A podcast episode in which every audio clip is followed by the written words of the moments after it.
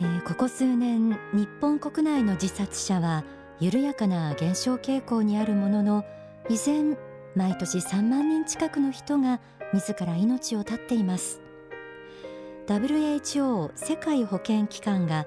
自ら命を絶つ人を減らしていこうという目的で定めた世界自殺予防デーという日もあり毎年9月10日がこの日にあたります。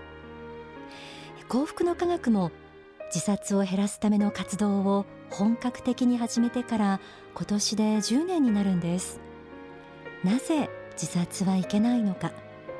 自ら命を絶った人は死後どうなるのか。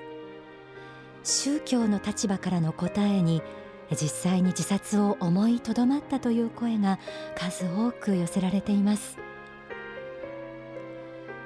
終わりの見えない苦しみに絶望し死に急ぐ人たち。この問題を突き詰めていくと人はなぜこの世に生まれてきたのか。人は何のために生きているのかという命そのものに対する根源的な問いに行き着くと思います。今日の天使のモーニングコールはこの世に生まれてきた理由と題して仏法真理の教えから命や人生について皆さんと一緒に考えてみたいと思います。自分は一体何のために生まれてきたんだろう。その疑問は人生の中で誰もが一度は持つものでしょう。中には苦しみの中でこの疑問の回答が見つからず自分は生きている価値がないんじゃないかと思い詰めていく人もいます。でも仏法真理の目で見たなら私たちがこの世に生まれてきたのにはちゃんと意味があります。幸福の科学大川隆法総裁の書籍命の法。伝道の心にはこうあります。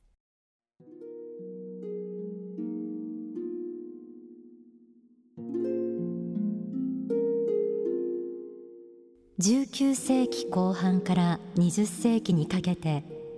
実存主義哲学が流行りました。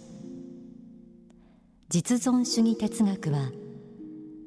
人間は自分が望んだわけでもないのに偶然にこの世に投げ出され何をどうしたらよいかがわからない不安の中を手探りで生きている存在である。そういう盲目的な人生を生きているのが人間なのだというものです。この思想は私が説いている人生の目的と使命や人間は長い天正輪廻の過程を通し繰り返しこの世に生まれて人生修行をしている。という教えから見れば全く的外れなものであることがわかるでしょう。人がこの世に生まれてくるのは高貴なる使命をもってのことである。実在の世界で何百年何千年と生きてきた後新しい経験を積み人々を幸福にするために新しい時代に新しい地上に新しい使命を持って生まれてくるのだ。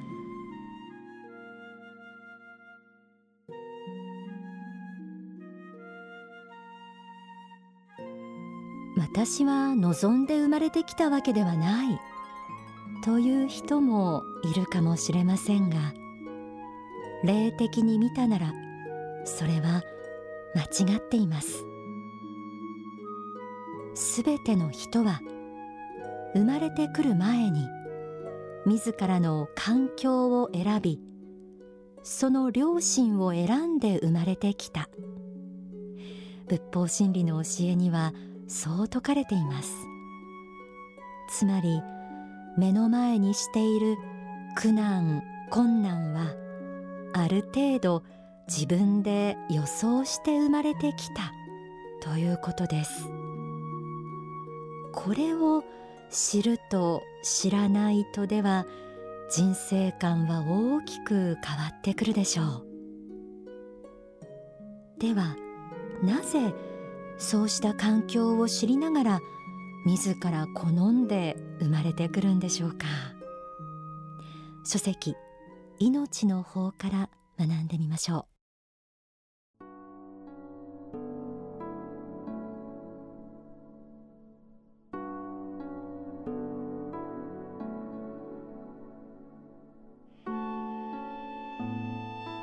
人生においては人間関係の苦しみ職業の苦しみ生活の苦しみ病の苦しみなどさまざまな苦しみが襲ってきます。それに対し一切の苦しみから逃れたいと思うのが普通です。苦しみの渦中にいる時にはこんな経験をするのはもうこりごりだ。二度と同じような経験はしたくないと思うものです。しかしこの人生は一体何のためにあるのかということを考えると何の経験もしないことが本当に良いわけではありません。人間は魂の経験を積むためにこの世に生まれてきたのです。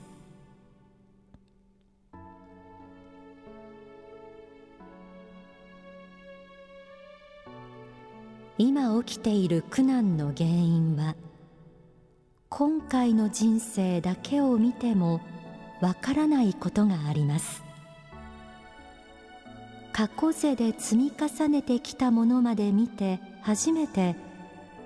自分にはこんな犯罪に巻き込まれるような人生勉強が残っていたのだ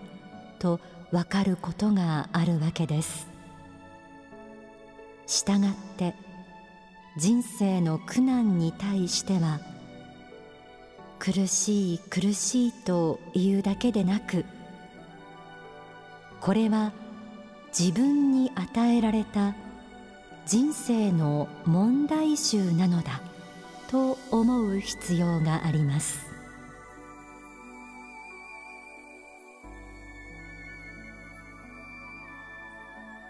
人生の問題集という言葉が出てきました。この世というのは学校のようなもので人生のいろいろな問題を解くことで魂の実力を上げているんだ。という世界観を幸福の科学では学んでいます。しかも自分の魂が弱い部分を克服するためにあえて苦手な人との出会いを入れたり過去の人生で解決できなかった問題をもう一度入れてみたりといろいろな工夫がなされているようです。そう考えると人生すべてが順風満帆にいくわけがありません。むしろ自分にとって手強い問題が訪れるようになっているんではないでしょうか。でもそれもすべて自分の魂を向上させるための砥石になっているということなんです。ではさらに私たちの命についても考えてみましょう。なぜ私たちの命をはじめ生きとし生ける者の命は尊いのか。書籍愛無限。命の法にはこうあります。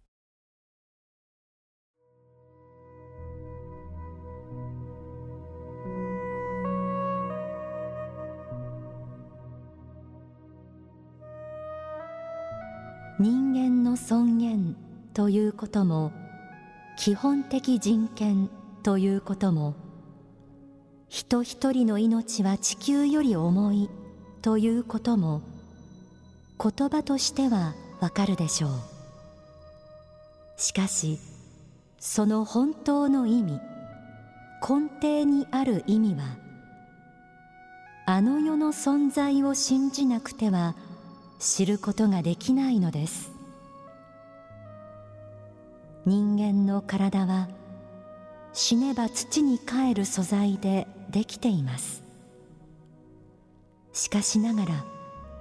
素材が尊いのではなく体の中に宿っている生命の息吹とでもいうもの魂とでも霊とでも言うべきもの。この存在こそが尊いのです。人間は仏の子神の子としての命が宿っているから尊いのです。仏の子神の子としての命は磨けば三千たる光を放つからこそ尊いのです。それが人間の尊さです。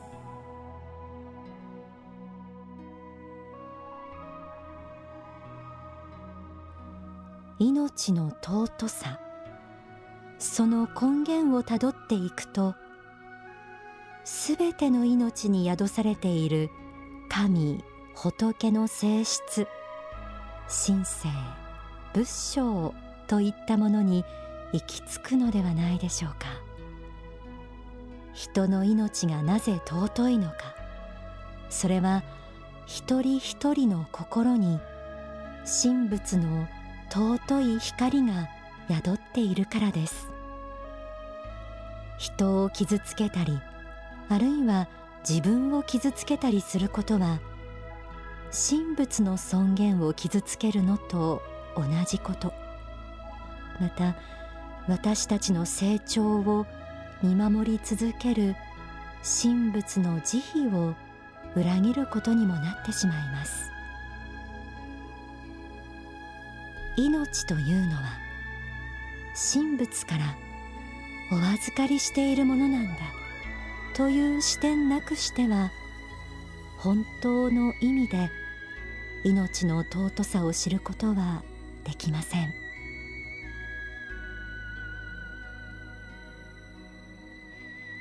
ここまで仏法真理の観点から命や人生について考えてきました。ただこうした大きな視点を持っていても生きている私たちにとっては問題が大きく見えそれに押しつぶされそうになることもあります。そんな時はぜひ次の言葉を思い出してみてください。書籍大後の方より朗読します。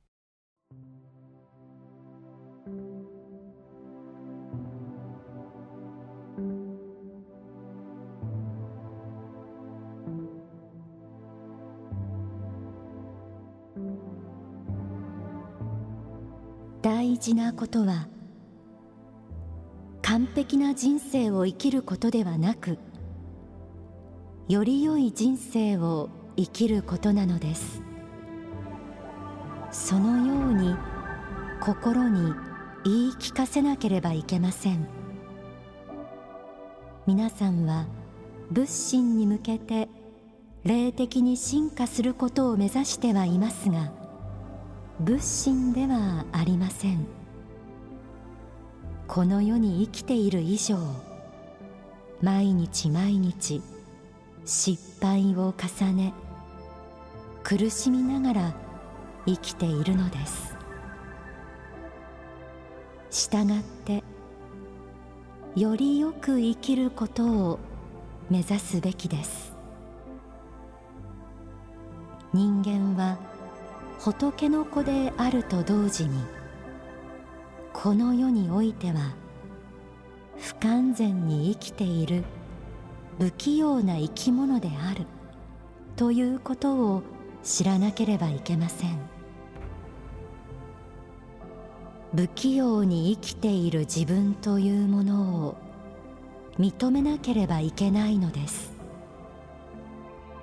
そういう自分であるということは魂の修行をしているということ。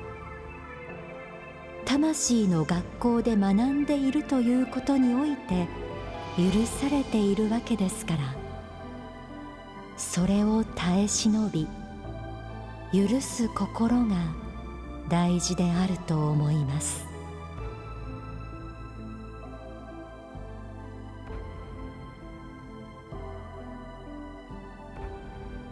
私たちの人生は欠点のない完璧なものとして終えることを目的としてはいません。問題にぶち当たりながらもその都度自分にとってのより良い選択を積み重ねていくこと。その中で魂の輝きを増していくことこそ私たちがこの世に生まれてきた理由と言えるのではないでしょうか。ここで大川隆法総裁の説法をお聞きください。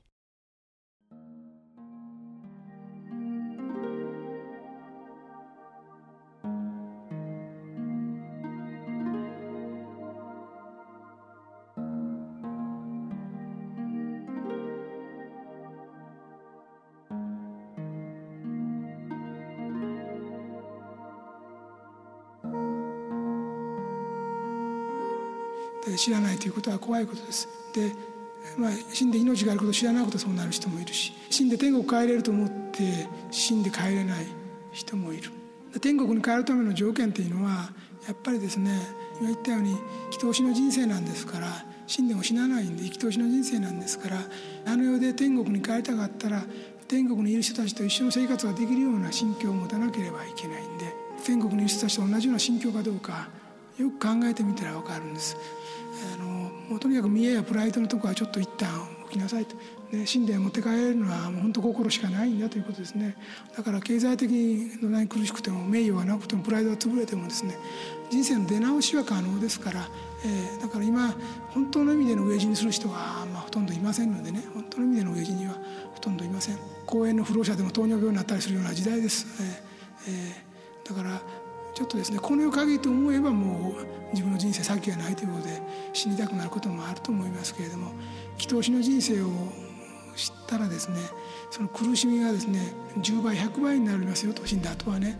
えー、楽しみというかこの的な流れで天国的な楽しみを得てたような人があの世に帰ると10倍100倍の喜びが湧いてくるんですけれどもその思いっていうのはあの世では増幅されてくる。この世の苦しみも苦しみの世界行ったらもっともっとそればっかりになりますから。この世では苦しみって言っても一日のうちの苦しみの時間もあるけれどもそれ以外のこともあったでしょうけども苦しみだけになるんです。だから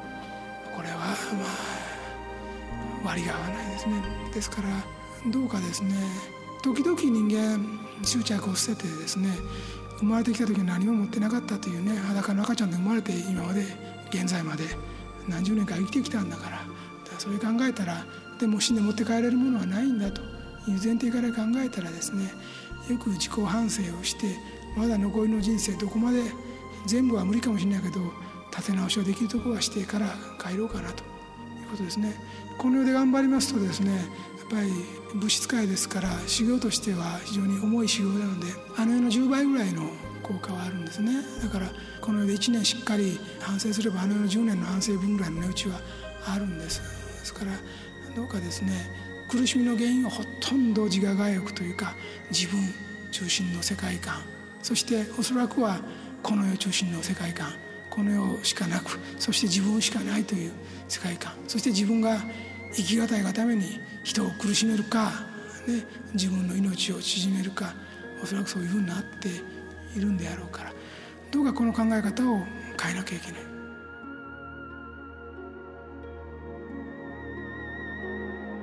お聞きいただいた説法は書籍神秘の法に収められています